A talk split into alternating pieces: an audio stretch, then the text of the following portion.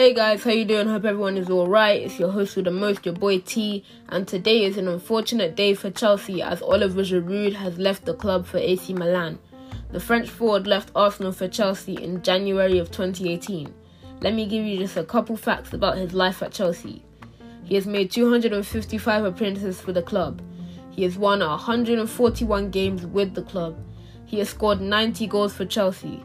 He has only had two red cards during his time with the club, and he has created 41 big chances for the club. I mean, those are only a couple facts compared to the many there is. He has been quite a help to Chelsea, and it is sad to see him go, but he's already done the medicals for AC Milan and is ready to go. This is what he wrote on Twitter, bidding farewell to the England club.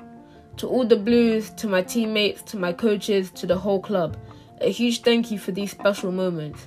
I'm starting a new journey with a light and happy heart. Our victories in the FA Cup, Europa League, and Champions League have been magnificent. Love, Ollie G.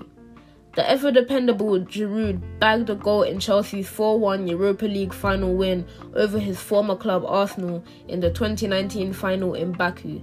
And the France hitman then played a crucial role in Chelsea's run to the 2021 Champions League crown too.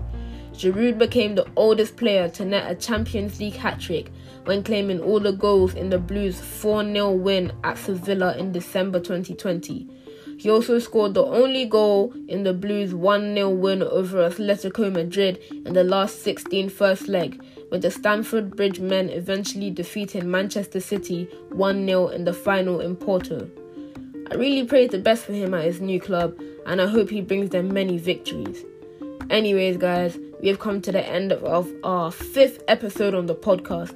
Hope you guys are really enjoying the series so far.